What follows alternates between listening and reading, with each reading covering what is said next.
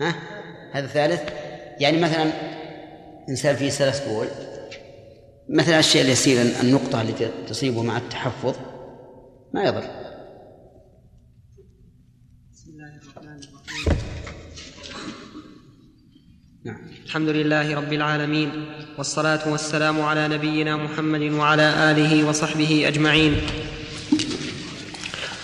قال رحمه الله تعالى فصل في أواني الكفار وهم ضربان. ترى ترى أنا معي يا شيخ نسختك. زين طيب.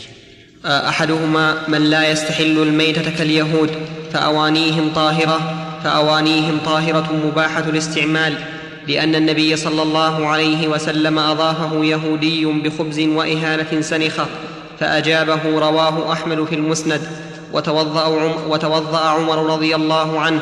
من, جر من جرة نصرانية.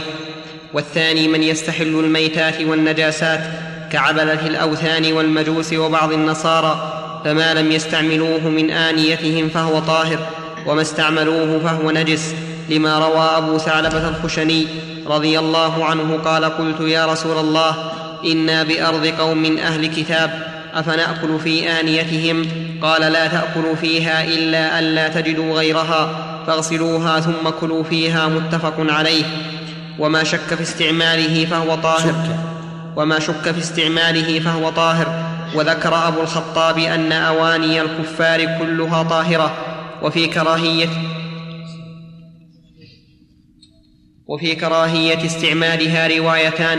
إحداهما تكره لهذا الحديث والثانية لا تكره لأن النبي صلى الله عليه وسلم أكل فيها.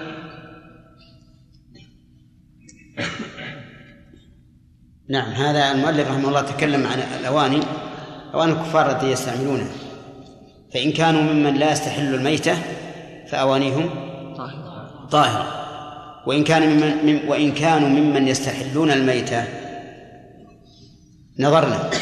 إن كانوا يستعملون هذه الأواني كأواني طبخهم وما أشبه ذلك فإنها لا تستعمل. لا تستعمل حتى تغسل لأن النبي صلى الله عليه وسلم سئل عن ذلك فقال لا تأكلوا فيها إلا أن لا تجدوا غيرها فاغسلوها وكلوا وكلوا فيها. إلا أن لا تجدوا غيرها فاغسلوها ثم كلوا فيها. أما إذا شككنا هل هم يستعملونه أو لا فهو طاهر لأن الأصل الطهارة. فإن قال قائل إذا كانوا يستعملونها كيف نقول إنها نجسة مع أنه يحتمل أنهم لا يستعملونها في اللحم. ربما يستعملونها في الطبخ بدون بدون لحم.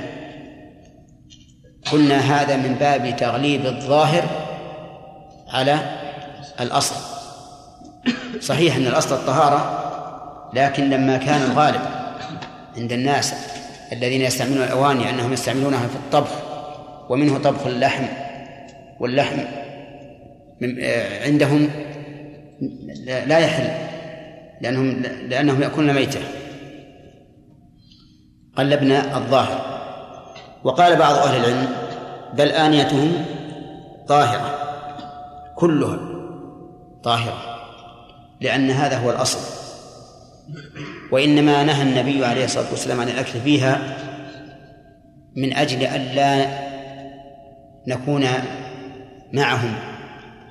وأن لا نخالطهم لأننا إذا أكلنا في أوانيهم صاروا يأخذون من الأواني ونأخذ منهم وصار بيننا وبينهم ارتباط. قال ودليل ذلك أن الرسول عليه الصلاة والسلام قال لا تأكلوا فيها إلا أن لا تجدوا غيره ومعلوم أنه لو ثبتت نجاسة آنية الكفار وغسلناها لكانت طاهرة يجوز الأكل فيها حتى وإن كان عندنا شيء. ولكن النبي عليه الصلاة والسلام نهانا عن ذلك لأجل أن لا نلجأ إليهم ولا نخالطهم إلا عند عند الضرورة. وأما الأمر بغسلها فهو من باب التنزه من باب التنزه لئلا يكون فيها شيء متلوث بنجاسة. نعم. اللي يظهر لي هذا اللي يظهر لي أن الشارع أمرنا أن نبتعد عن الكفار وأن نمتزج بهم. وأن لا نختلط. وأمرنا بالغسل على سبيل التنزه والاحتياط. نعم. هذا لأنه ضرورة. لأنه ضرورة. ثم إن المزادة في الحقيقة مملوءة ماء ماء. والغالب أن الماء كثير. نعم. إيش؟ إيش؟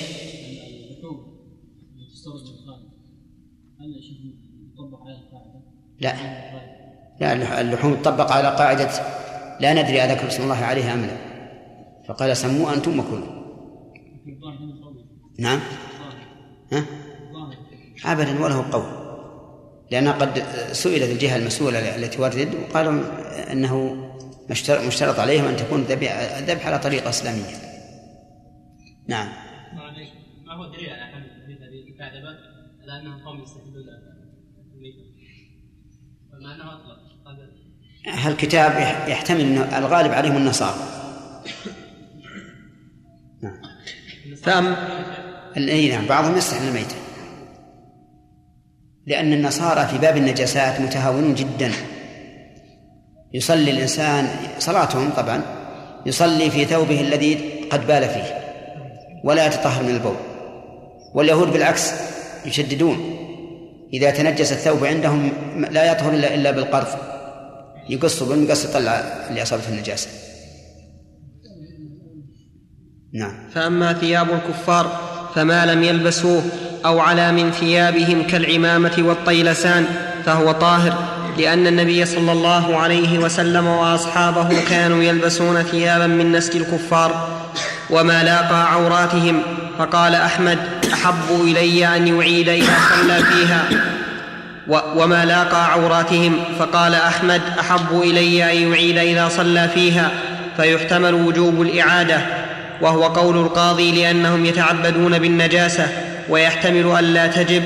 وهو قول أبي الخطاب لأن الأصل الطهارة فلا تزول فلا تزول بالشك. نعم ثياب الكفار كما قال المؤلف ما لم يلبسوه فهو طاهر.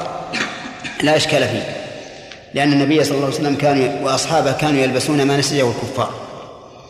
وإذا وأما ما لبسوه فينبغي أن يقال إن كانوا ممن يعرف بتوقي النجاسة كاليهود فلا كراهة في ثيابه. وإن كان ممن لا يعرفون بذلك بل ممن يتعبدون وهم وهم على نجاسة. مثل النصارى فإننا لا نلبس الثياب إلا عند الحاجة وإذا احتجنا إليها فإننا نلبسها. إن أمكن غسلها فهو أفضل كما في الأواني وإن لم يمكن فلا حرج. وإذا لم نحتج إليها فلا ينبغي أن نلبسها. ولكن هل تجب إعادة الصلاة لو لبسناها أو لا؟ الصحيح أنها لا تجب. الاحتمال الثاني هو الصحيح. نعم. أحسن الله إليك. مخالفة رحمه الله أقول المذهب كثيرا يعني فيما مر. نعم. ما هو الأصل الذي يعتمد عليه مع أنه من الأصحاب؟ مثل ما القاضي خالد وغيرهم من العلماء. عنده عنده الآن أصل في المذهب. وش الأصل؟ الطهارة الأصل الطهارة.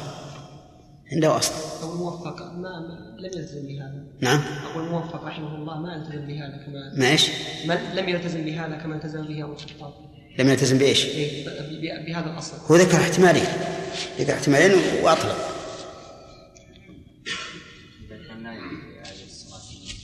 كيف؟ وشلون؟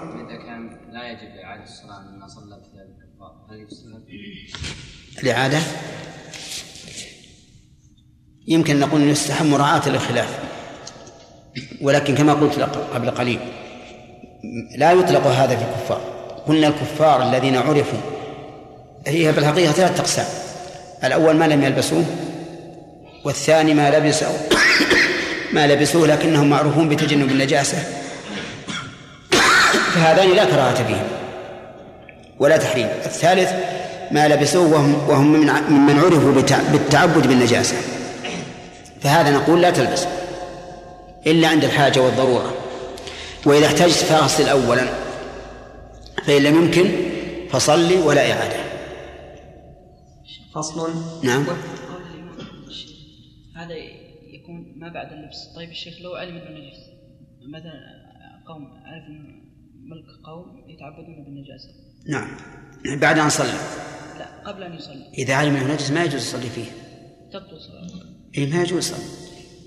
إما أن يغسله أو يطلب ثوبا جديدا يعني ثوبا طاهرا. فصل. وجلود الميتة نجسة. طيب ما رأيكم لو اضطر للصلاة بنجس؟ يعني عنده ثوب نجس سواء من ثيابها أو من ثياب الكفار. ولم يجد شيئا. صلي فيه. فهل يصلي فيه؟ أو يصلي عريانا؟ صلي فيه. نعم. قال بعض أهل العلم يصلي عريانا. وقال بعضهم يصلي فيه ويعيد. وقال آخرون يصلي ولا يعيد. والأصح الأخير المذهب يصلي ويعيد. فلو بقي شهرا أعاد صلاة الشهر كله. الصحيح خلاف ذلك. نعم. فصل وجلود الميتة نجسة ولا تطهر بالدباغ في ظاهر المذهب لقوله تعالى حرمت عليكم الميتة والجلد جزء وال- والجلد جزء منها وروى أحمد عن يحيى بن سعيد عن شعبة عن الحكم عن ابن أبي ليلى عن عبد الله بن عكيم قال قرئ علينا كتاب رسول الله في أرض جهينة وأنا غلام شاب أن لا تنتفعوا من الميتة بإهاب ولا عصب قال أحمد ما أصلح ما أصلح إسناده. ما أصلح إسنا ما أصلح إسنا ما قال أحمد ما أصلح إسناده. تعجب منه ولأنه جزء من الميتة نجس بالموت فلم يطهر كاللحم وعنه يطهر منها جلد ما كان طاهرا حال الحياة. لما روى ابن عباس أن النبي صلى الله عليه وسلم وجد شاة ميتة أعطيتها مولاة لميمونة من الصدقة. فقال ألا أخذوا إهابها فدبغوه فانتفعوا به. قالوا إنها ميتة. قال إنما حرم أكلها متفق عليه. ولا يطهر ولا يطهر جلد ما كان نجسا لأن النبي صلى الله عليه وسلم نهى عن جلود السباع وعن مياثر النمور. رواه الأثرم ولأن أثر الدبغ في إزالة نجاسة حادثة بالموت فيعود الجلد إلى ما كان عليه قبل الموت كجلد الخنزير. وهل يعتبر في طهارة الجلد المدبوغ أن يغسل بعد دبغه على وجهين؟ أحدهما لا يعتبر. كيف؟ عندكم ولا عندهم؟ اكتبوها.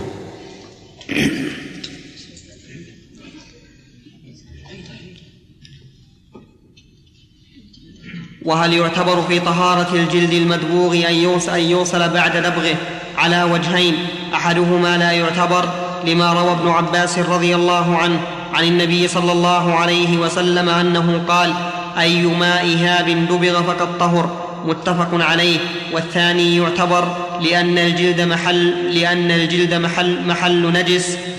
نجس. محل نجس. محل نجس فلا يطهر بغير الماء كالثوب. محل النجس تنوين محل.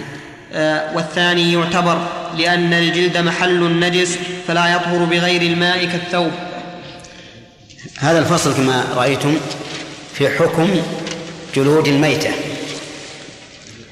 بين المؤلف أن أن جلد الميتة نجس. واستدل له بقوله تعالى حرمت عليكم الميتة والجلد منها. ولكن الاستدلال بهذه الآية لا يتم لأن الآية فيها تحريم الميتة وليس فيها نجاسة الميتة. ولا يلزم من التحريم النجاسة. لكن يلزم من النجاسة التحريم. ولهذا نقول كل نجس محرم وليس كل محرم نجسا طيب. لكن الدليل الدليل الصحيح قوله تعالى قل لا أجد فيما أوحي إلي محرما على طاعم يطعمه إلا أن يكون ميتة أو دما مسفوحا أو لحم خنزير فإنه رجس. هذه الآية الصريحة في هذا. فإنه رجس. وقد ذكر الميتة. إذن جلود الميتة نجسة لأن الميتة نجسة والجلود منها. الجلود منها. طيب.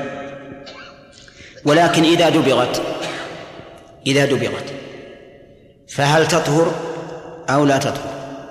في هذا أقوال للعلماء. منهم من قال لا تطهر مطلقا ومنهم من قال تطهر مطلقا. ومنهم من قال يطهر ما كان جلد ما كان طاهرا في الحياة. ومنهم من قال يطهر جلد ما ما تبيحه الزكاة. كم الأقوال؟ أربعة؟ طيب. يطهر مطلقا. لا يطهر مطلقا. يطهر ما تبيحه الزكاة يطهر ما كان طاهرا في الحياة. تمام؟ طيب الذين قالوا بأنه يطهر مطلقا قالوا إن النبي عليه الصلاة والسلام قال أيما إهاب دبغ فقد طهر. طهر إهاب. نكرة في سياق الشرط. فيعم كل إهاب. سواء كان من مما ميتته طاهرة أو مما أو مما تحله الزكاة أو من غير ذلك.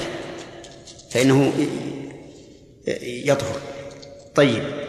القول الثاني يقول لا يطهر مطلقا وحجتهم ما ما أشار إليه المؤلف.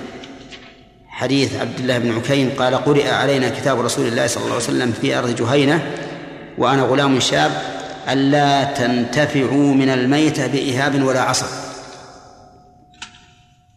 وهذا كما رأيتم إن صح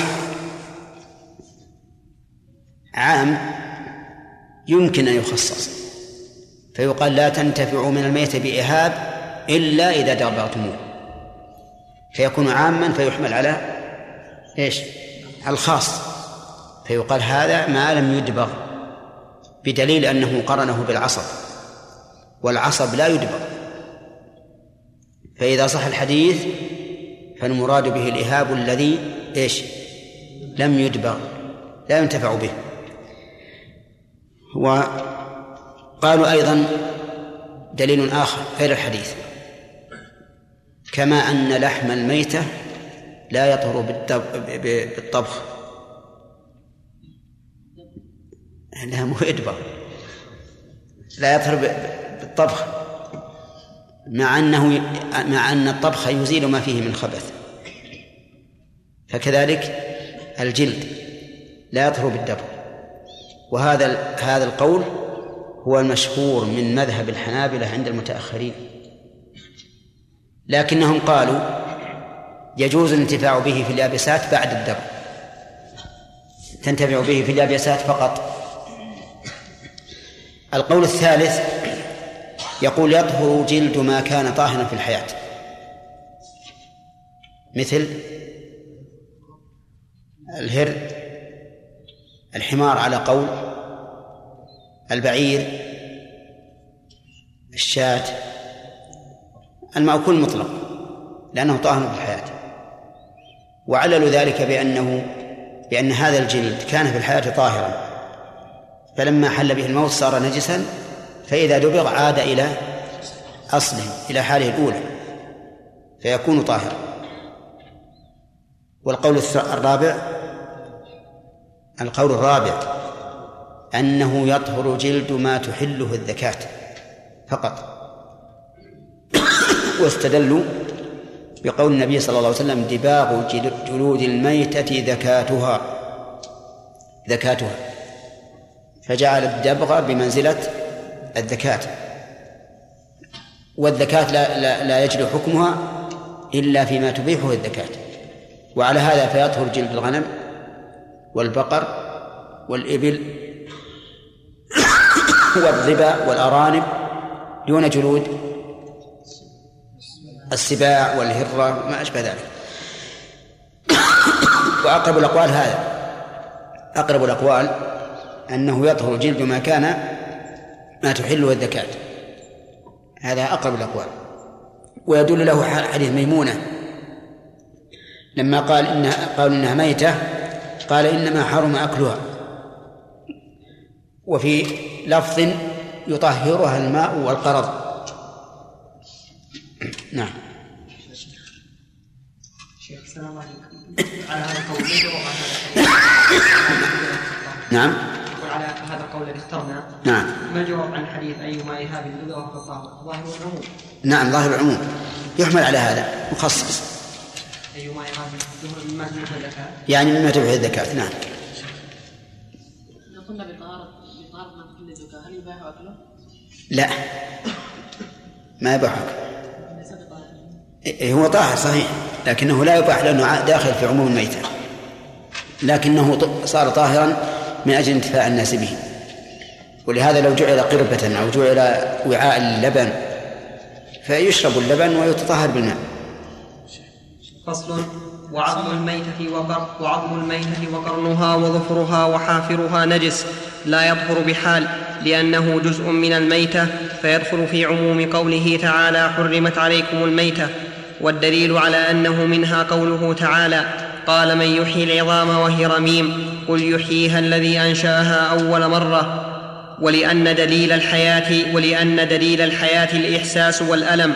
والضرس يألم وي والضرس يألم ويحس بالضرس. يحس. ويحس. أو يحس. يحس. والضرس يألم ويحس بالضرس. وبرودة الماء وح... إيش بالضرس يعني؟ بالضرب. بالضرس. والضرس يألم ويحس بالضرس.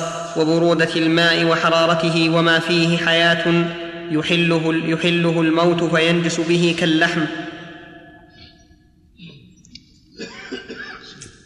إي نعم.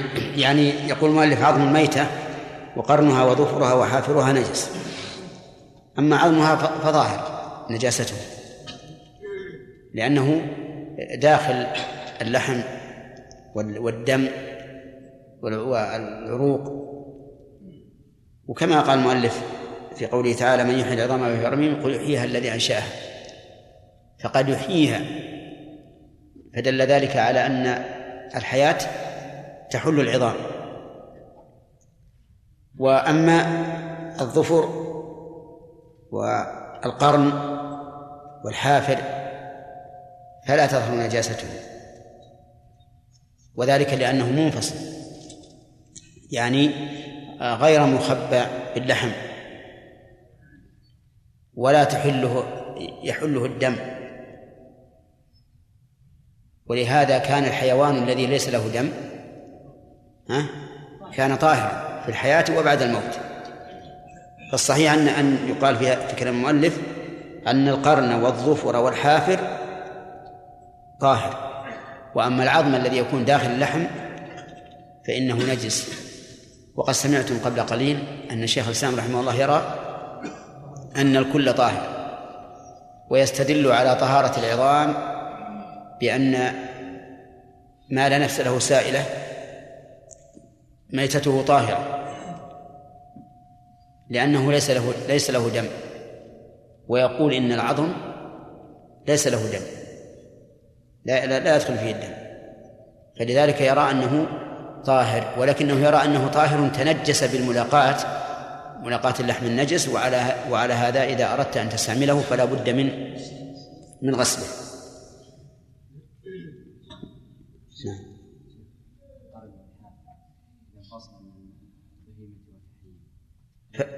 طاهر. فهو طاهر.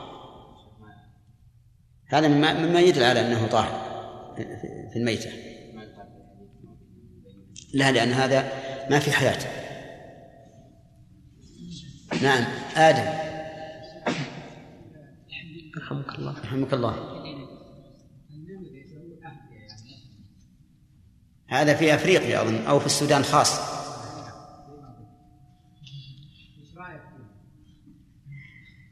رايي فيه أنه على على ما اخترناه لا يجوز. لا يجوز اللباس.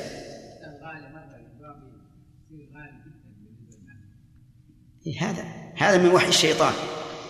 إن الشيطان يغلي الشيء اللي فيه شبهة أو حرام على في نفوس الناس.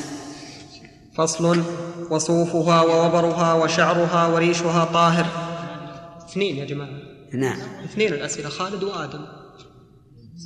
هذا النظام. نعم. فصل وصوفها ووبرها وشعرها وريشها طاهر لأنه, لأنه لا روح له فلا يحله الموت لأن الحيوان لا يألم بأخذه ولا, ولا لأن, لأن الحيوان لا يألم بأخذه ولا يحس ولأنه لو كانت فيه حياة لنجس بفصله من الحيوان في حياته لقول النبي صلى الله عليه وسلم ما أبين من حي فهو ميت. رواه أبو داود بمعناه. هذا واضح. أقول واضح. لكن بعض العلماء اشترط أن يجز جزا لا أن يقلع قلعا. لأنه إذا جز فإن أصوله التي في الجلد لا لا تتبعه.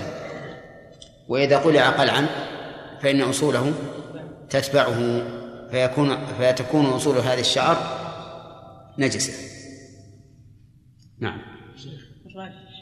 نعم. هذا هو أقرب هذا أقرب أحوط. إنه ما يقلع قلب يجز.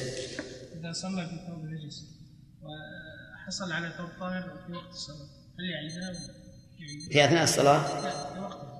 بعد ما صلى بعد ما صلى. لا يعيدها لا يعيدها لا يعيد نعم. بالنسبة للطهر ما يقال أيضا تفصيل فيه بالنسبة للقلع أو القطع الشعر أصل له غلاف. له غلاف وله أصل. أصله هذا مثل العظم متصل تماما بالرأس ما يمكن ينقل والغلاف هو الذي يقلع فصل وحكم شعر الحيوان وريشه حكمه في الطهارة والنجاسة.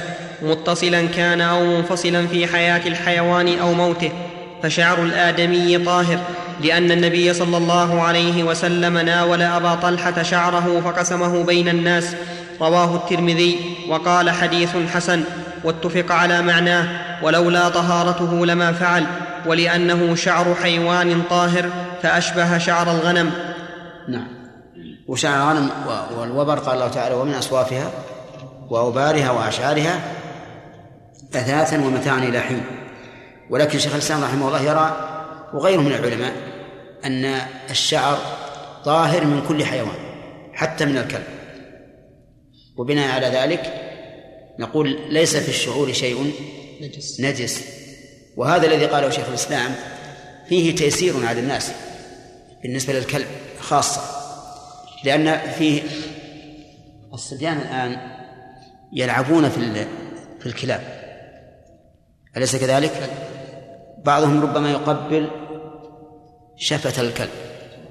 إي نعم صغير صغير وهذا كلبه قد ملأ قلبه حب حبه. نعم وبعضهم أيضا يمسحه. المشهور من المذهب أنه إذا مسحه الشعر ويده رطبة يجب أن يغسل يده سبع مرات إحداها بالتراب. وين إحنا والصبيان نقول يلا. غسلوا سبع مرات إحداها بالتراب. نعم هم ما يغسلون يمكن ولا مرة ويجون يتغدون يتعشون ولا يهم القول بهذا فيه تخفيف على الناس. وليس هناك دليل واضح أن شعر الكلب يكون كريقه. وقد ذهب بعض العلماء خصوصا الظاهرية إلى أن نجاسة الكلب كغيرها من النجاسات إلا في الولوغ فقط. قالوا إذا ولغ يجب أن يغسل سبع مرات إحداها بالتراب. وغير ذلك بوله وعذرته وما يخرج منه حكمه كغيره من من السباع يعني يغسل حتى حتى تزول النجاسة فقط. وهذا القول له قوة لكن على كل حال لا شك أن الاحتياط أن أن توصل نجاساته كلها بسبع غسلات إحداها بالتراب. لكن الشعر القول بطهارته وجيه جدا. لأن الشعر كما عرفتم لا تحله الحياة. ما يقال إن الشعر تولد من النجاسه تولد من النجاسه ما هو مسلم. هذا إن شيخ الإسلام ما تولد من النجاسة فليس بنجس. لأنه استحال ف- فصراصر الكنيف على كلام الشيخ رحمه الله طاهرة وعلى المشهور من الم- المذهب نجسة لأنها متولدة من نجس. نعم. الظاهر مرتين. لا واحد. واحد. نعم. ما في قياس ولا إجماع يا شيخ على على نجاسه ما في إجماع. أبدا. الإمام مالك رحمه الله تعرف رأيه في الكلب يرى أن أكله مكروه فقط. أكله مكروه. نعم. ولا قياس ولا قياس جديد. ما في قياس جديد. نعم. فصل ولبن الميتة نجس لأنه مائع في وعاء نجس وأن- وأنفح وأنفحتها أنفحتها. سم. أنفحتها. وأنفحتها نجسة وأنفحتها نجسة لذلك وعنه أنها طاهرة لأن الصحابة رضي الله عنهم أكلوا من جبن المجوس وهو يصنع بالأنفحة وذبائح وهو يصنع بالأنفحة وذبائحهم ميتة فأما البيضة فإن, صل فإن صلب قشرها لم تنجس كما لو وقعت في شيء نجس وإن لم يصلب فهي كاللبن. وقال ابن عقيل لا تنجس إذا كان عليها إذا كان عليها جلدة تمنع وصول النجاسة إلى داخلها. نعم. هذا أيضا مهم. لبن الميتة نجس لأنه مائع في وعاء نجس هذا هو الصحيح. فلو أن ما أن شاة ماتت ثم شققنا بطنها وضرع وأخرجنا ضرعها وعصرنا ما فيه من اللبن, من اللبن. كان هذا اللبن نجسا. نجسا. واختار شيخ الإسلام رحمه الله أنه طاهر لأنه تولد قبل الموت. خرج من بين فرث ودم قبل أن تموت فكان طاهرا. لكن ما ذكره المؤلف هو الصحيح لأننا نقول هب أنه تولد من البهيمة قبل أن تموت وهو طاهر لكنه لاقى النجاسة. ما هي النجاسة؟ الوعاء. ها؟ الوعاء. الوعاء. لاقى النجاسة. فهو فلبنها نجس. استثنى بعض العلماء الانفحة. الانفحة قال إنها طاهرة. إيه ما هي الانفحة؟ أنا متوقع أنكم ستسألون. الانفحة هي لبن الرضيع أول ما يرضع أول ما يسقط من بطن أمه الحيوان. ويرضع هذا الرضاع الأول اللي هو اللبا يكون أشد من الجبن تجبينا للأشياء. ومن عادتهم أنهم إذا ذبحوا هذه الحيوانات الصغار أنهم يأخذون المعدة المعدة يأخذونها ثم يأخذون ما فيها من اللبن ويصير أعظم من أي جبن على وجه الأرض. لو تحط فيه شيء قليل في ماء جمد ونذكر أن المرق الذي يطبخ فيه هذا الطفل الصغير يتجمد. يتجمد إذا برد تقول كأنه كريمه ولا شيء جامد مرة. هذه هي الأنفحة. إذا الانفحة هي عبارة عن اللبأ الذي يرضعه. آه، الحيوان عند وضعه. ولكن أين تكون الانفحة؟ هل هي في الضرع أو في في المعدة؟ تكون في المعدة. تكون في المعدة. ما هي في الضرع؟ يعني فقياسها على اللبن فيه نظر. لأن اللبن ليس يبقى في الضرع. كما يبقى اللبن في المعدة ولكن اللبن متخلخل في في الذرة متخلخل فيها مختلط بها فبينهما فرق. وأما الاستدلال بفعل الصحابة وأنهم يأكلون من جبن المجوس فهذا له مأخذان المأخذ الأول أن الانفحة ليست بنجسة. والمأخذ الثاني أن الجبن لا يخلط فيه شيء كثير من الانفحة وإنما يخلط بشيء يسير يستهلك في اللبن فلذلك كانوا يأكلون الجبن. قال المصنف أحسن الله إليك. وقفنا على الكلام عن البيضة. هنا يعني ما تكلمنا عليه. فإن صلب قشرها أو لم يصلب ولبن الميت نجس. فأما البيضة طيب. مثل عليها.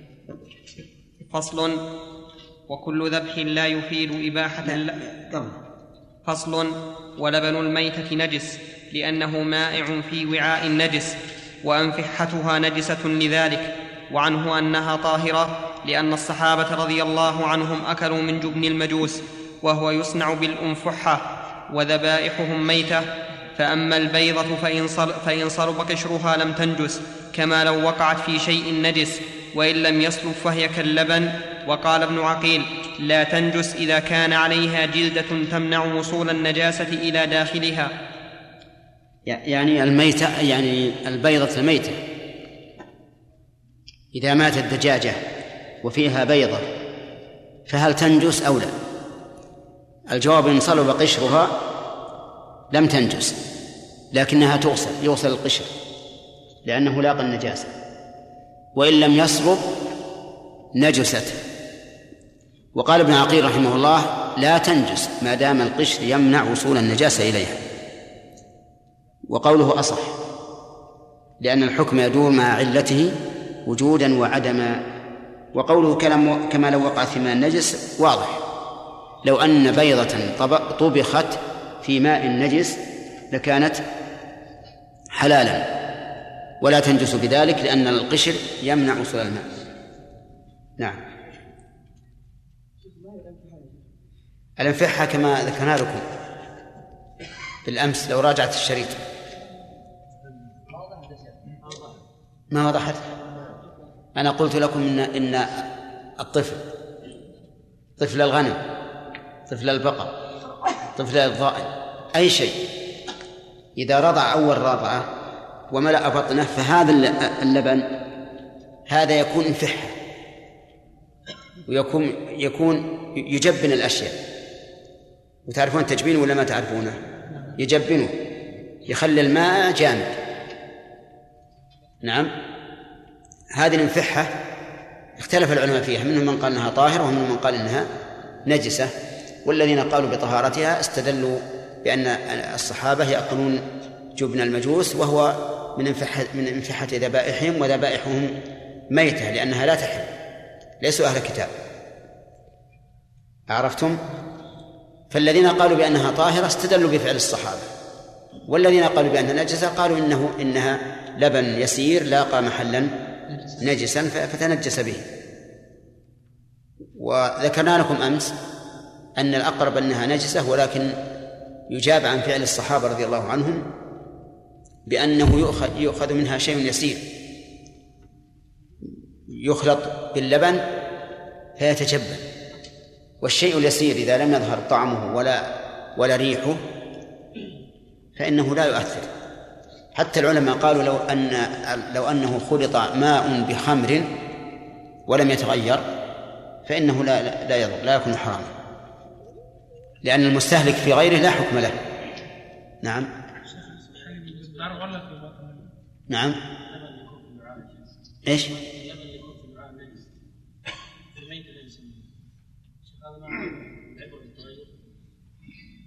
لا لا لأن هذا يسير. هذا يسير يتغير لا قد لا, قد لا يظهر التغير. نعم. نعم. ليس كل نجس حرام بلى. لا هو شيء يسير يؤخذ من الفحة ويوضع في اللبن. لا يظهر به أثر. أي ما يضر. إذا صار إذا صار إنه إنه ما يأثر إذا إذا كان للمصلحة. هنا نعم. فصل. شرطا ما شرطا ما تظهر على أثر الشيء. فصل. وكل ذبح لا يفيد إباحة اللحم لا يفيد طهارة المذبوح. كذبح المجوسي ومتروك التسمية وذبح المحرم للصيد وذبح الحيوان غير المأكول. لأنه ذبح غير مشروع فلم يطهر كذبح المرتد. إذن واضح. هذه تعتبر ضابط. كل ذبح لا لا يفيد إباحة المذبوح أو إباحة اللحم لا يفيد طهارة المذبوح. لأنه يكون حراما نجسا. مثل كذبح المجوس. المجوس لا تحل ذبيحته. بالإجماع. وإن كان بعض العلماء قال بحل ذبيحتهم لكن الإمام أحمد أنكر هذا. فإذا ذبح صار اللحم حراما وصار أيضا نجسا. صار نجسا. كذلك متروك التسمية الذي لم يسمى عليه. لو أن شخصا ذبح ولم يسمي فالذبيحة حرام ونجسة. ذبح المحرم للصيد. لو ذبح المحرم صيدا فإنه لا يحل ويكون نجسا. لقول الله تعالى لا تقتلوا الصيد وأنتم حرم. طيب ولو ولو ذبح مغصوبا غصب شيئا وذبحه كذلك ها؟ اي فالذبيحة حلال طاهرة. والفرق بينها وبين وبين صيد المحرم أن الصيد للمحرم نهي عن قتله بعينه. ولهذا عبر الله عنه بالقتل. ولو كان ولو كان دكاة لأن هذه وإن, صارت دكاة بالفعل فهي في الحقيقة قتل لأنها لا تحل الصيد. أما ذبح المغصوب فلم ينهى عنه بعينه وإنما نهي عن إتلاف المغصوب بأي شيء. نعم. وكذلك ذبح الحيوان غير المأكول. لو أن إنسانا ذبح هرة فإن ذلك لا يرفع نجاسة ميتتها. لأن هذا الذبح لا يحلها فهو غير مشروع. نعم. ينفعها يكون في الضرع ولا في بطن لا في بطن الرضيع طيب إذا ذبح يا شيخ تذكية شرعية؟ لا كلام عن الميتة الآن. عن فحة الميتة الكلام الآن في أنفحة الميت يعني هذا هذا ال- الرضيع اللي الصغير مات. هذا هذا أما أنفحة لو ذبح وهو صغير فهي طاهرة ما في إشكال. سليم؟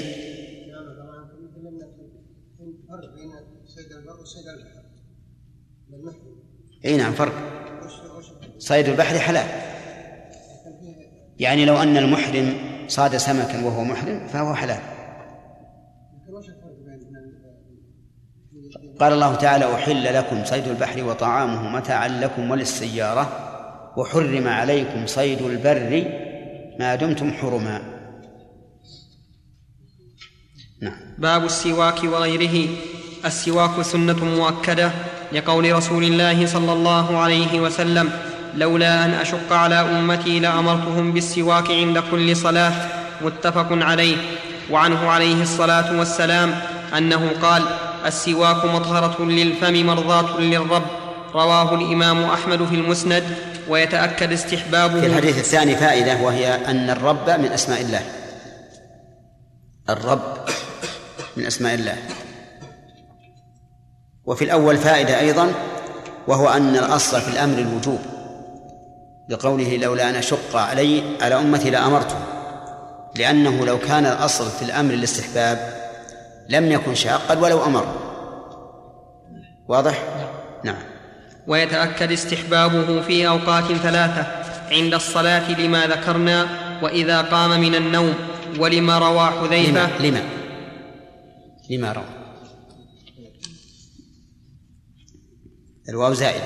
وإذا قام من النوم لما روى حذيفة رضي الله عنه قال كان رسول الله صلى الله عليه وسلم إذا قام من الليل يشوص فاه بالسواك متفق عليه.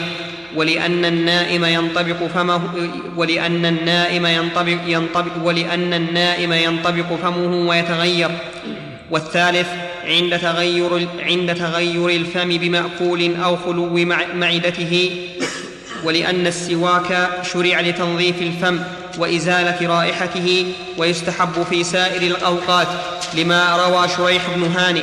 قال سألت عائشة رضي الله عنها بأي شيء كان يبدأ النبي صل كان يبدأ النبي صلى الله عليه وسلم إذا دخل بيته. قالت بالسواك رواه مسلم. قال ابن عقيل لا يختلف طيب. والصحيح أن الأخير من باب المتأكدات.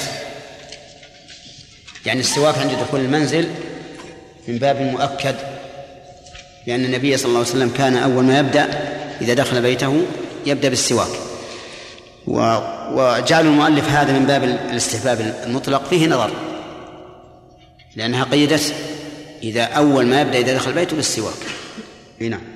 قال ابن عقيل لا يختلف لا يختلف المذهب أنه لا يستحب السواك للصائم بعد الزوال لأنه يز لأنه يزيل خلوف فم الصائم وخلوف فم الصائم أطيب عند الله من ريح المسك ولأنه أثر عبادة مستطاب شرعا. فلم يستحب, فلم يستحب إزالته كدم تستحب.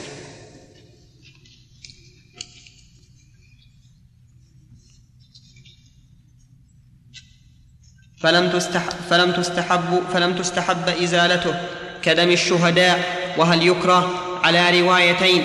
إحداهما يكره لذلك والثانية لا يكره لأن عا لأن عامر بن ربيعة أحسن تقول يكره لذلك. أقول أحسن أن تقول يكره هم تقول لذلك تقف يعني. سم. لأنك يكره لذلك توهم أنها أن أن لذلك يعني أنه يكره هالشيء هذا. وهي تعليل. نعم. وهل يكره على, رواي على روايتين؟ إحداهما يكره لذلك والثانية لا يكره لأن عامر بن ربيعة قال رأيت رسول الله صلى الله عليه وسلم ما أحس... رأيت رسول الله صلى الله عليه وسلم ما لا أحصي يتسوق وهو صائم. قال الترمذي هذا حديث حسن ويستاك بعود لين الصحيح أنه لا يكره للصائم بل يستحب كغير الصائم. أولا لعمومات الأدلة. أن الرسول عليه الصلاة والسلام قول لولا أن أشق على أمتي لأمرتهم بالسواك عند كل صلاة. والثاني أنه ورد حديث وإن كان فيه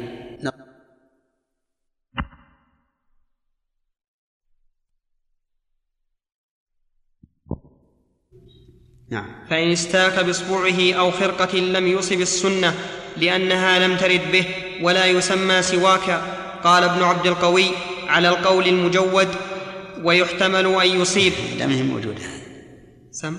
لا ما هي بعندنا ها نعم الوضع في الحاجة وهذا كلام ظاهر في الفصل اللي بعده أي قال ابن عبد القوي لا لا ما وأيضا ابن عبد القوي بعده بعد الموفق نعم إيه. شو يقول؟ أسلم الن- أسلم الناس وهم كبار وصفا فلم نجد من أمرهم ها وصغار وهم وهم كبار وهم كبار إيش؟ وصفا شلون وصفا؟ ها؟ الكلام على أن البيت اللي نقل عن ابن عبد القوي ما هو بصحيح اشطب عليه؟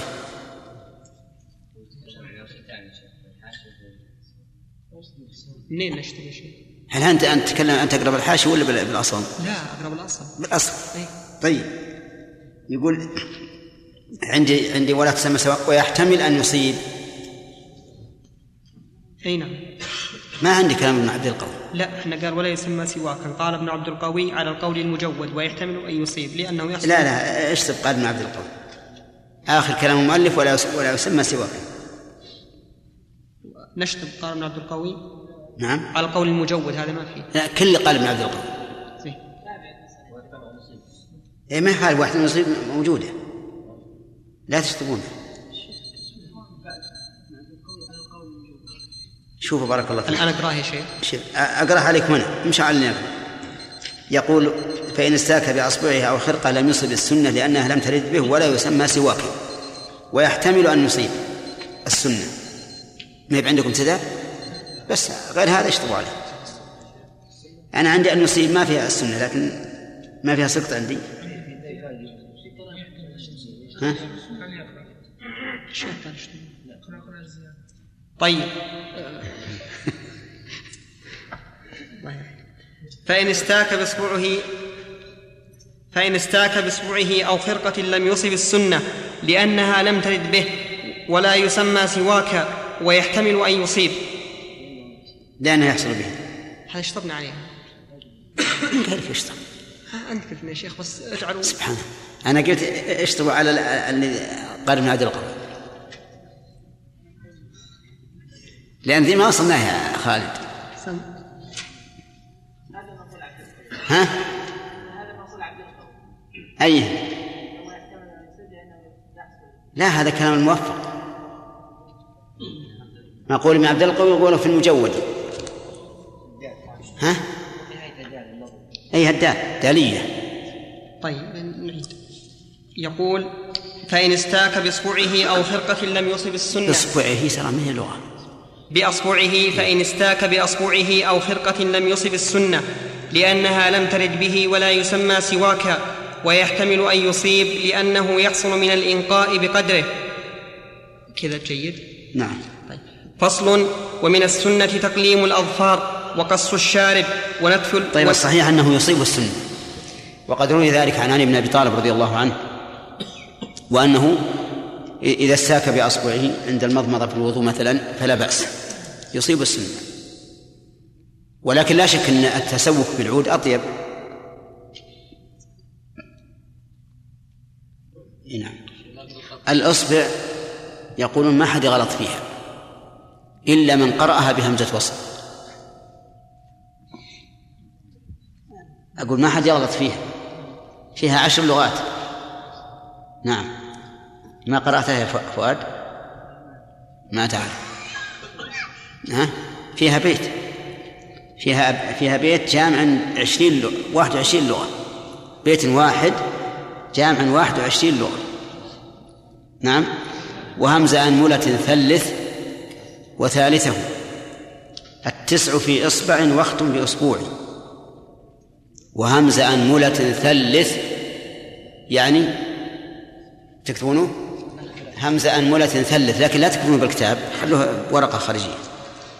وهمز أنملة ثلث وثالثه. هذا الشرط الأول. التسع في إصبع واختم بأسبوع. كم يصير هذه؟ تسع. وتسع ثمانية عشر؟ لا تسعة عشر. أنا قلت واحد وعشرين تو. تسعة عشر. تسعة عشر لغة في بيت واحد. عرفت يا فؤاد؟ طيب همزة أنملة ثلث يعني قوله بثلاث حركات. الفتحة والكسر والضمة. وثالثه ما هو ثالث أنملة؟ الميم. اجعلوه في ثلاث حركات. إذا ضربت ثلاث حركات في ثلاث هذه تسع. التسع في إصبع أيضا همزة إصبع ثلث وثالثة ثلث اللي هي الباء. هذه تسع واختم بأسبوع كذا؟ تقول أسبوعي يؤلمني. أسبوعي يصح. ها؟ وفيه لغة ال- البطاريات؟ يقول إصبع. حقت السيارات. نعم. على كل حال ما علينا منهم ما هم ما هم بلغويين زين. فصل.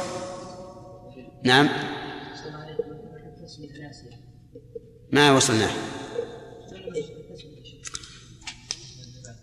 بايح يعني اي الصحيح أنها ما تحل. صحيح أنها لا تحل. ف- نعم. فصل. ومن السنة تقليم الأظفار وقص الشارب ونتف الإبط وحلق العانة. لما روى أبو هريرة رضي الله عنه قال قال رسول الله صلى الله عليه وسلم الفطرة خمس الختان والاستحداد وقص الشارب وتقليم الأظافر ونتف الإبط متفق عليه. نعم. هذا واضح. فصل ويجب الختان لأنه من ملة إبراهيم فإنه ما في السؤال ما ما علق إيش؟ إيش؟ يقول الشرح الأول. أول ما سئل. خلاص أي نعم. استمع ماذا يقول. يقول يجب الختان لأنه من ملة إبراهيم. ويجب الختان لأنه من ملة إبراهيم. فإنه روي أن إبراهيم عليه السلام ختن نفسه متفق عليه. وقد قال الله تعبير المؤلف رحمه الله فإنه روي ثم يقول متفق عليه. هذا يعتبر عند المحدثين خطأ. لماذا؟ لأن روي صار تمريض وتضعيف للحديث فكيف يقال روي ثم يقال متفق عليه؟ والصواب أن يقال فإنه ثبت أو فإنه صح. إي نعم. وقد قال الله تعالى ثم أوحينا إليك أن اتبع ملة إبراهيم ولأنه يجوز كشف العورة من أجله ولولا أنه واجب ما جاز النظر إليها لفعل مندوب فإن كان كبيرا وخاف على نفسه من الختان سقط وجوبه. طيب قوله ويجب الختان ولم يبين هل هو على الذكر أو على الأنثى. والصحيح والمسألة فيها ثلاثة أقوال. قول بالوجوب مطلقا على الذكور والإناث وهذا هو المشهور من المذهب. وقول بعدم الوجوب لا على الذكور ولا على الإناث. والقول الثالث الوسط أنه واجب على الذكور دون الإناث. والفرق بينهما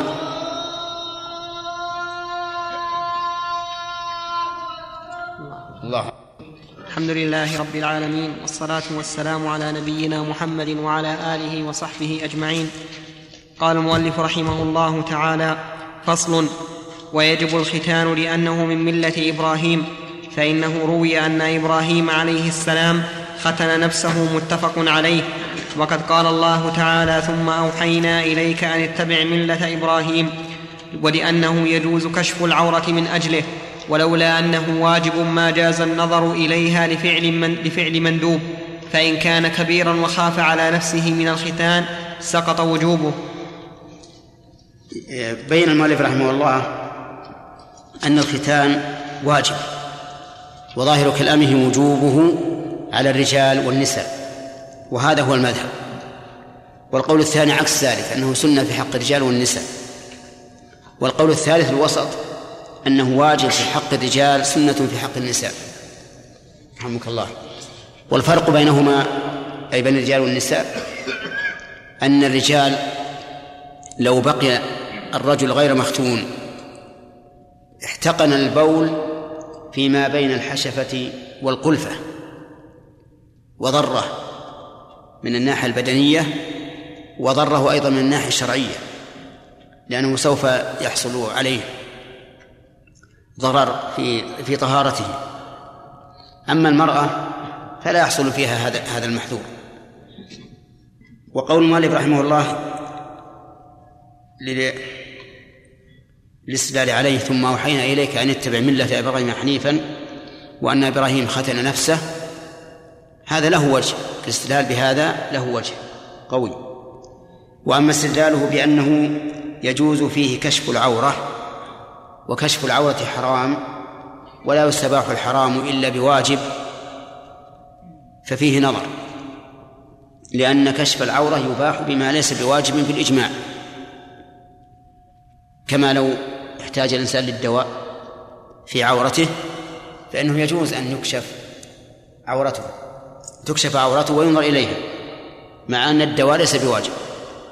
وكذلك لو كان لا, لا يحسن حلق عانته وليس عنده زوجة واحتاج إلى شخص يحلقها فإنه لا بأس ولو نظر إلى العورة لأن هذا حاجة. ولكن الاستدلال الذي استدل به بعض العلماء أوضح من هذا. قال يستدل للوجوب بأن الإنسان لا يحل له أن يقطع شيئا من من بدنه لا من جلده ولا من أعضائه. والختان فيه قطع ولا يستباح الحرام إلا بواجب. نعم. نعم. جواز؟ إي نعم. على جواز كسبها للتداوي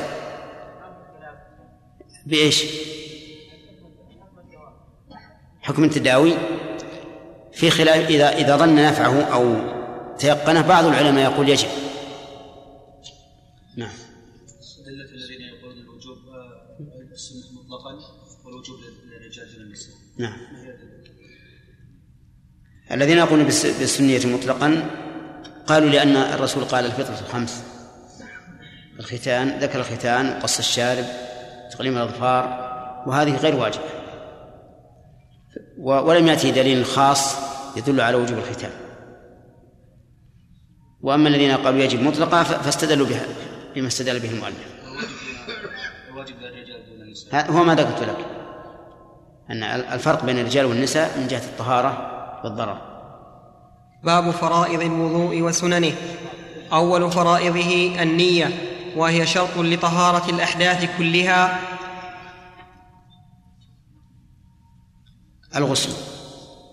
نعم. الغسل والوضوء. أول فرائضه النية وهي شرط لطهارة الأحداث كلها. الغسل والوضوء والتيمم.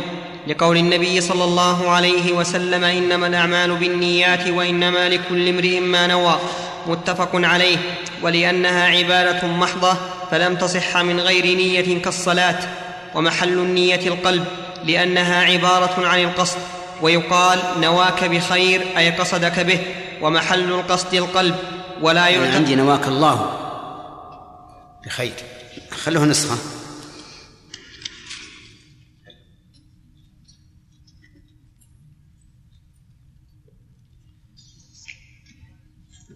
ويقال نواك الله بخير أي قصدك به ومحل القصد القلب ولا يعتبر أن يقول بلسانه شيئا فإن لفظ, بم فإن لفظ بما نواه كان آكد وموضع وجوبها عند المضمضة لأنها أول واجباته ويستحب تقديمها على غسل اليدين والتسمية لتشمل, مف... لتشمل مفروض الوضوء ومسنونه ويستحب استدامة ذكرها في سائر وضوئه. فإن. فإن عزبت في أثنائها جاز لأن أثنائه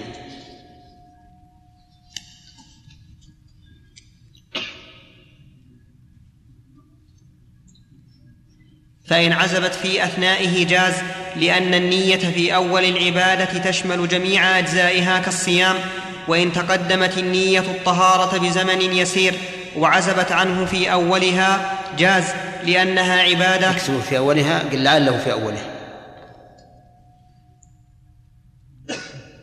نعم. إيش عندكم في أولها؟ وعزبت عنه في أولها اصبر يعني أولها الطهارة. إي نعم يصح ماشي. وعزبت عنه في أولها جاز لأنها عبادة فلم يشترط اقتران النية بأولها كالصيام. طيب المؤلف رحمه الله ذكر فرائض الوضوء ستة. قال أولها النية. والنية فرض وشرط. النية فرض وشرط. وفرائض الوضوء ما لا بد ما لا بد للوضوء منها. في لا ما لا بد في الوضوء منها.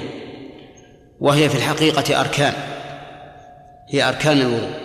لكن سموها فرائض من باب من باب أنها مفروضة. ولا بد منها ثم ذكر المؤلف رحمه الله أن أن النية محلها القلب وهذا صحيح. وذكر أنه لا يعتبر أن أن يقولها بلسانه وهذا صحيح. ولكنه قال إن نطق بها فهو آكل. فظاهره أنه يستحب النطق بها أي أن يقول عند الوضوء نويت أن أتوضأ. عند الغسل نويت أن أغتسل ولكن هذا غير صحيح. والصحيح أن النطق بالنية بدعة وغير مشروع لأن النبي صلى الله عليه وسلم لم يعلم أمته بالنطق النطق بالنية ولم ينطق بها أيضا. والنطق بالشيء ولا سيما بالنية ولا سيما إذا قلنا إنه يثاب عليه يعني أنه عبادة. والعبادة لا تجوز إلا بالشرع فالصواب أن النطق بالنية ليس بسنة بل بدعة.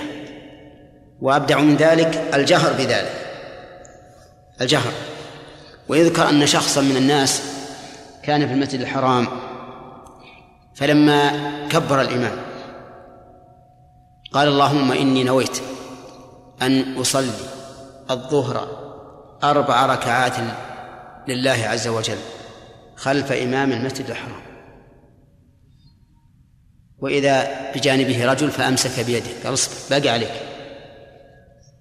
قال وش الباقي؟ كل شيء قلته. باقي عليك اليوم والتاريخ. نعم؟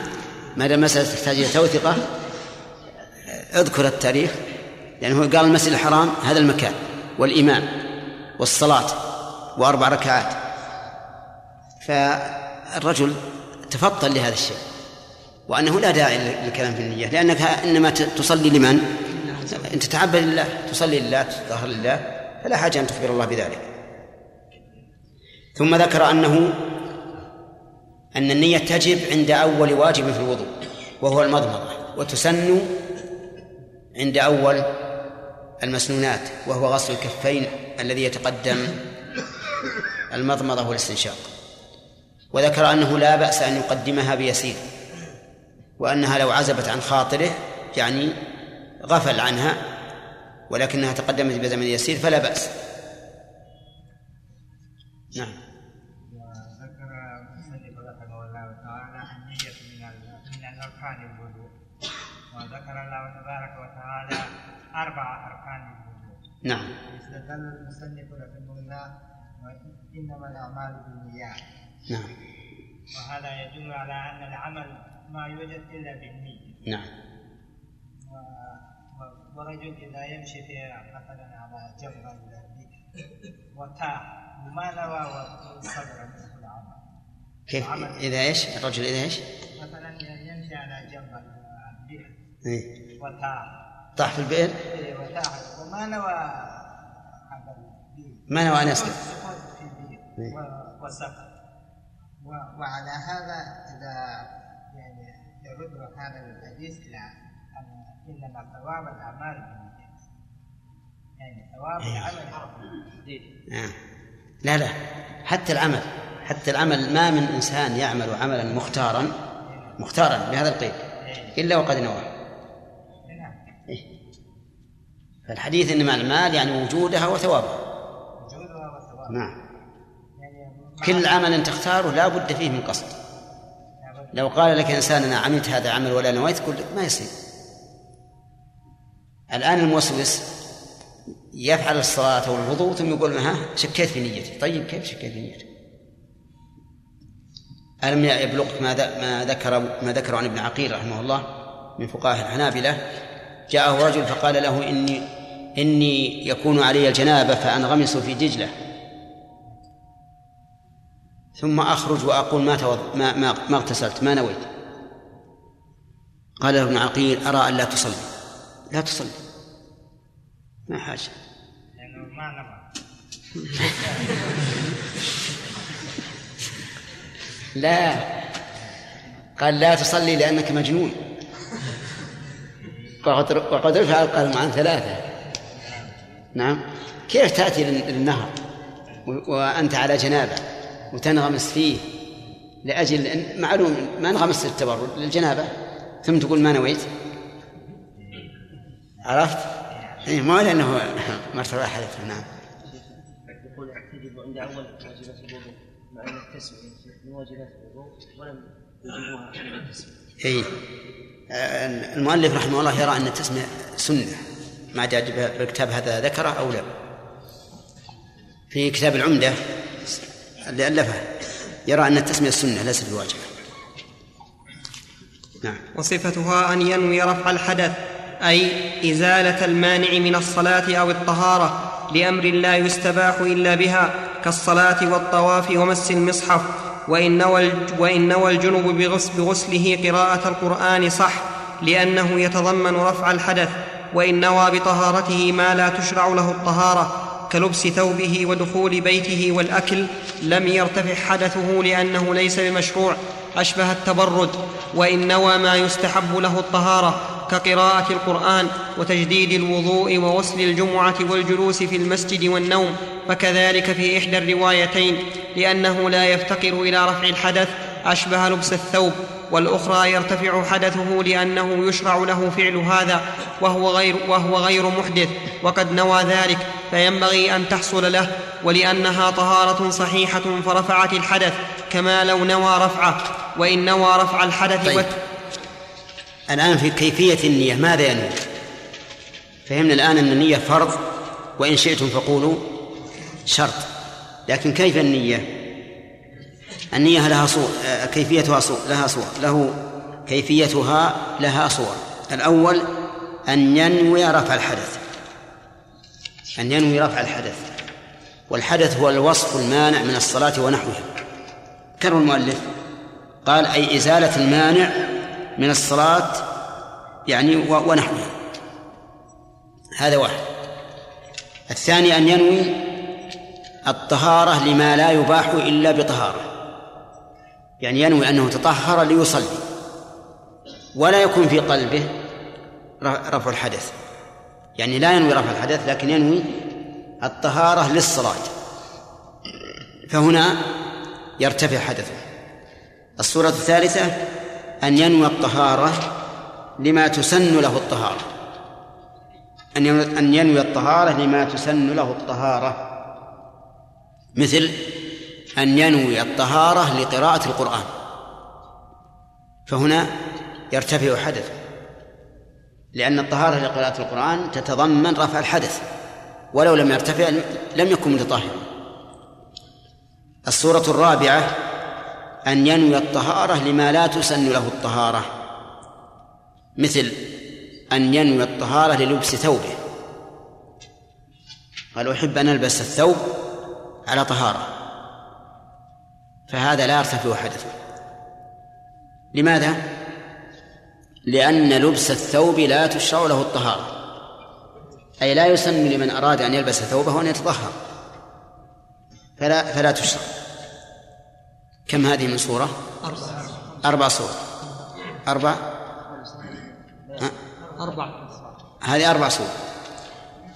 أدخل المؤلف في نية ما تسن له الطهارة أن غسل الجمعة. غسل الجمعة. ولا وهذا فيه شيء من النظر. لأن الجمعة تجب لها الطهارة ولكن لا يجب الغسل. فالغسل مسنون لا عن حدث. الغسل مسنون لا, لا عن حدث. والمسألة التي ذكر ما تسمى الطهارة طهارة عن حدث لكنها ليست واجبة. فبينهما فرق. انتبهوا. إذا إذا نوى ما تسن له الطهارة يعني تطهر لقراءة القرآن. فهنا نوى شيء نوى عملا يرتفع به الحدث. أليس كذلك؟ ويرتفع الحدث ولا لا؟ يرتفع. إذا نوى غسل الجمعة فقد نوى عملا ليس عن حدث. حتى نقول إنه لو كان عليه جنابة لارتفع حدثه. لأنه لم ينوي الغسل عن حدث. نوى غسلا مسنونا للصلاة لا عن حدث.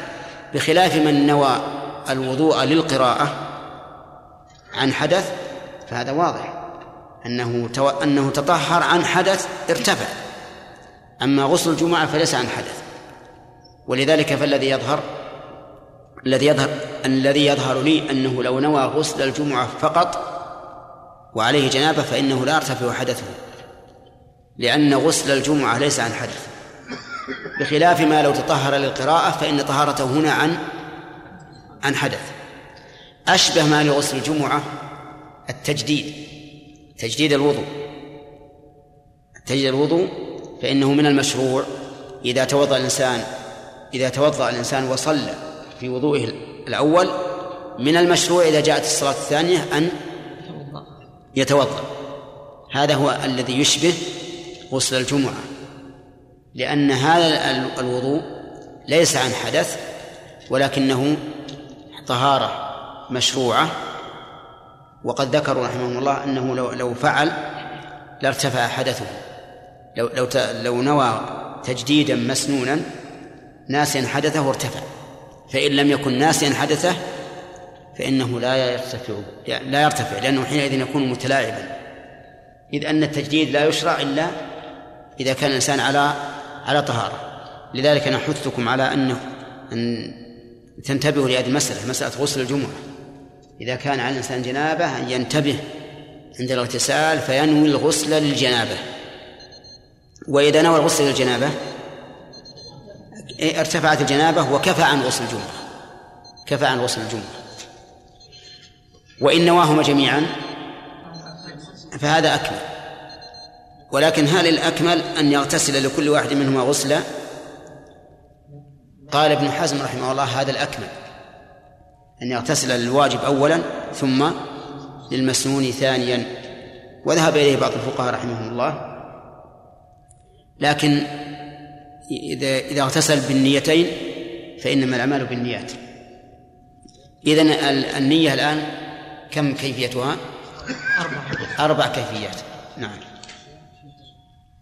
نعم. النبي صلى الله عليه وسلم غسل عن غسل واحد عن نساته إي نعم.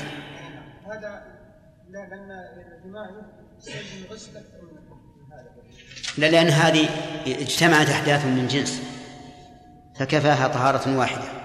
كما لو أن الإنسان بال وتغوط وخرجت منه ريح وأكل لحم إبل. يكفيه؟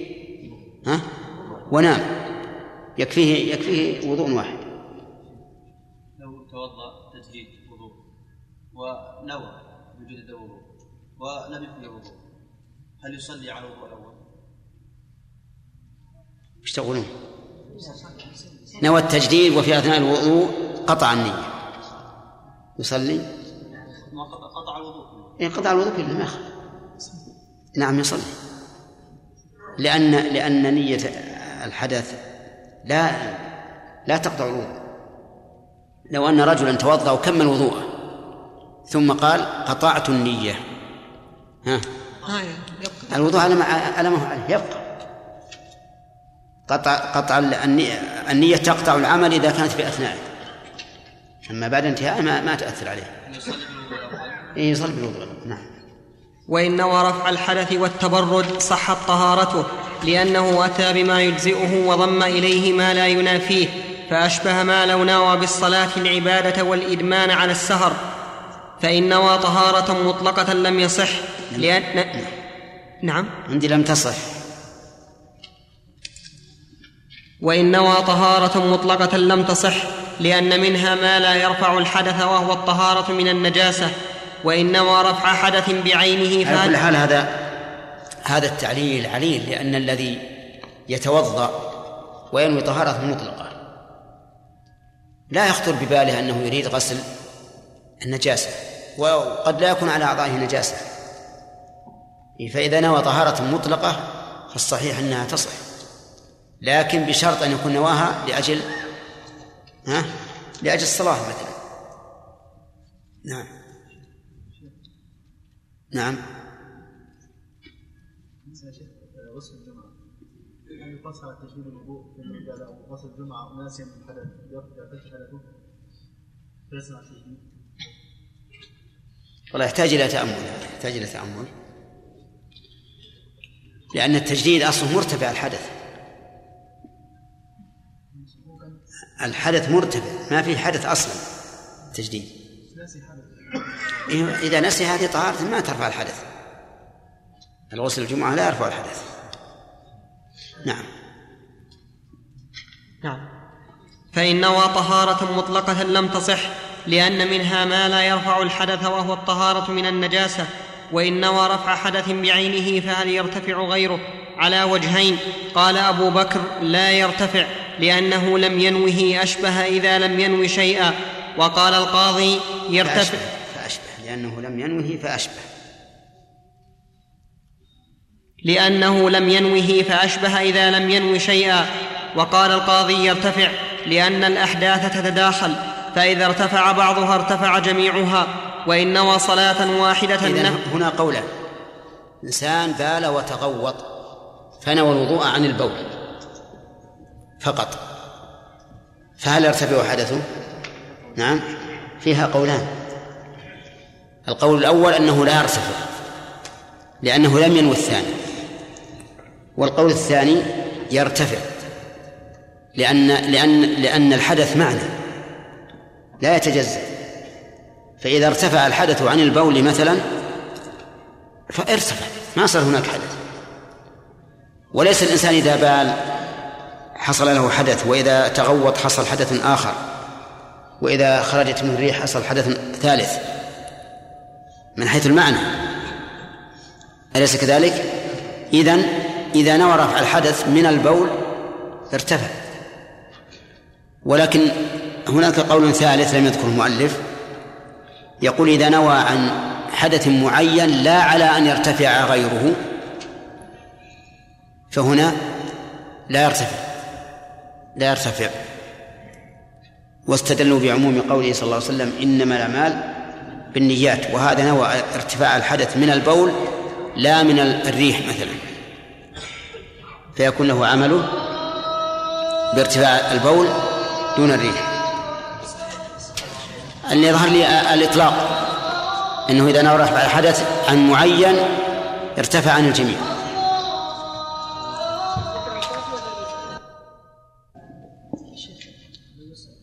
أيهن؟ نعم؟ نعم.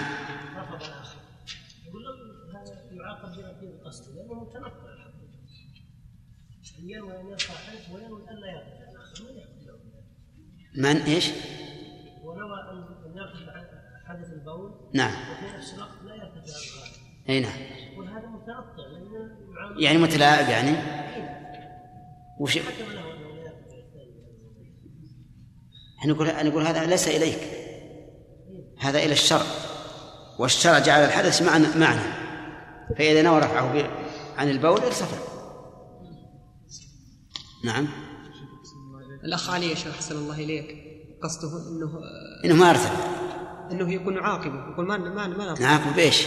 نعاقبه بنقيض قصده؟ قال ما يرتفع. ها؟ في قو... الآن المؤلف أطلق بدون تفصيل. أطلق الخلاف بدون تفصيل.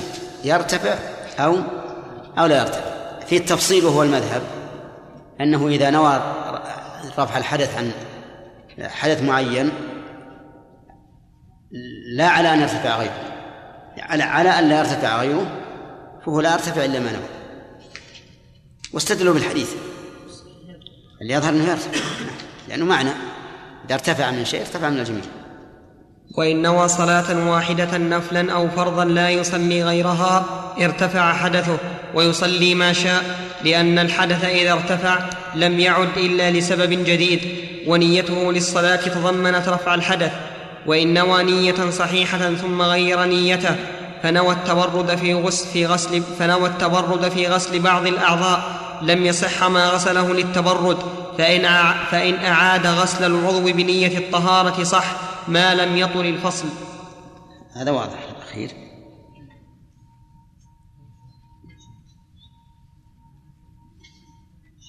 نعم.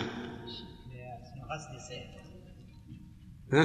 في غسل من النجاسة وكذلك فرض النية ولا غسل لا ما هو شرط. ما هو شرط. لا ليس بشرط ودليله يعم إليه إنما الأعمال إي نعم. هذا هذا تخلص من محظور. تخلص من محظور لا يشترط. ولهذا لو لو لو كانت ثيابه معلقة في السطح ونزل المطر وطهرها ولو كان ما علم بالمطر تطهر. نعم. لكن لكن الثواب لا يثاب إلا بالنية. الثواب على الطهر من النجاسة لا يثاب إلا بالنية. نعم. فهل يرتفع عنه الحدث لغير هذه الصلاه؟ أي نعم هذا اللي قال المؤلف. يحيى. لا أنا أرجح التفصيل. أنا أرجح التفصيل.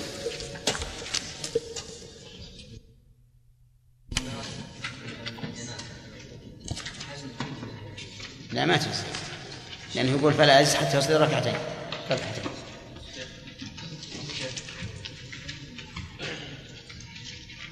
نعم.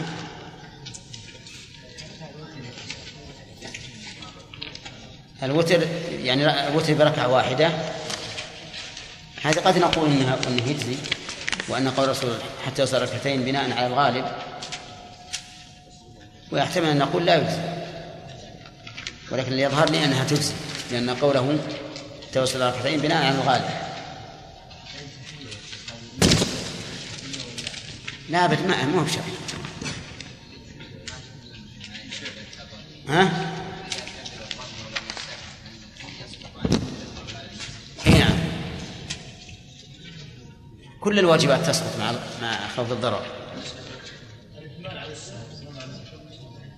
يعني معناه إنه ودي يسهر هذا معناه. الحمد لله رب العالمين والصلاة والسلام على نبينا محمد وعلى آله وصحبه أجمعين. قال الإمام الموفق رحمه الله تعالى فصل ثم يقول بسم الله وفيها روايتان إحداهما إحداهما أنها واجبة في طهارات الأحداث كلها اختارها أبو بكر لما روى أبو سعيد عن النبي صلى الله عليه وسلم أنه قال لا وضوء لمن لم يذكر اسم الله عليه. قال أحمد حديث أبي سعيد أحسن شيء في الباب والثانية أنها سنة اختارها. اختارها الخرقي؟ نعم. والثانية أنها سنة اختارها الخرقي قال الخلال الذي استقرت الروايات عنه أنه لا بأس به إذا ترك التسمية لأنها عبادة فلا تجب فيها التسمية كغيرها. وضعف أحمد الحديث فيها وقال ليس يثبت في هذا حديث. واختل- واختلف من أوجبها في سقوطها بالسهو. فمنهم من قال لا تسقط كسائر واجبات الطهارة. ومنهم من أسقطها لأن الطهارة عبادة تشتمل على مفروض ومسنون فكان من فروضها ما يسقطه السهو كالصلاة والحج فإن ذكرها في أثناء وضوئه سمى حيث ذكر ومحل التسمية اللسان لأنها ذكر وم... بسم الله الرحمن الرحيم. هذه الجملة أو القطعة من كلام المؤلف فيها الكلام على التسمية في الوضوء بل في الطهارات كلها طهارة الأحداث. ففيها أولا روايتان. رواية بالوجوب ورواية بالسنية. والراجح أنها سنة. الراجح أنها سنة. لضعف الحديث وهو قول لا, لا وضوء لمن لم يذكر اسم الله عليه.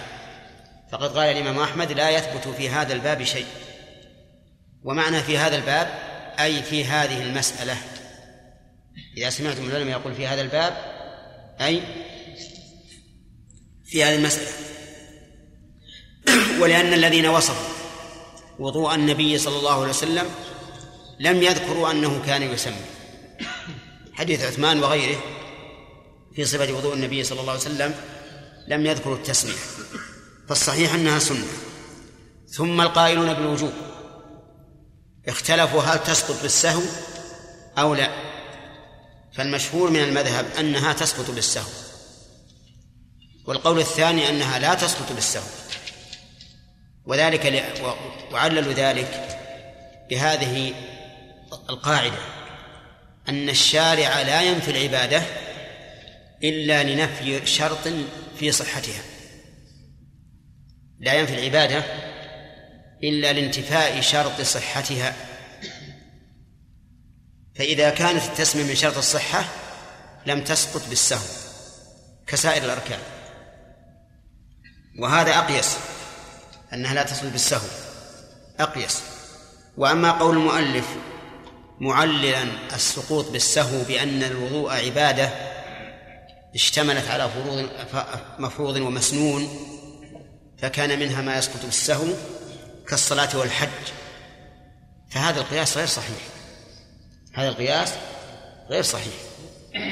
أولا لأن الصلاة واجبات الصلاة ليست تسقط بالسهو. بل تجبر بإيش؟ بسجود السهو. وثانيا في الحج ليست واجبات الحج تسقط بالسهو إلى غير بدل بل إلى بدل عند جمهور أهل العلم وهو فدية. فالقياس غير صحيح. فالقائلون بالوجوب الأقيس من قولهم أنها لا تسقط بالسهو لأنها عبادة علق عليها صحة الوضوء فلم تسقط بالسهو كما لم تسقط الفاتحة بالسهو حيث قال النبي عليه الصلاة والسلام لا صلاة لمن لم يقرأ بأم الكتاب وهذا القياس إذا رأيت إذا جمعت بين هذا القياس وبين قياس المؤلف ها وجدت أيهما الصحيح؟ الأول طيب ما خالف. قياس المؤلف ولا ما ذكرناه؟ ما ذكرناه. ما ذكرناه. هو هو القياس. لأن قوله لا وضوء لمن لمن لم يذكر اسم الله عليه كقوله لا صلاة لمن لم يقرأ بفاتحة الكتاب. فإذا علق الشارع صحة العبادة على شيء فهو ركن فيها لا تصح إلا به. أي نعم. لكن الصحيح أنها ليست بواجبة. طيب.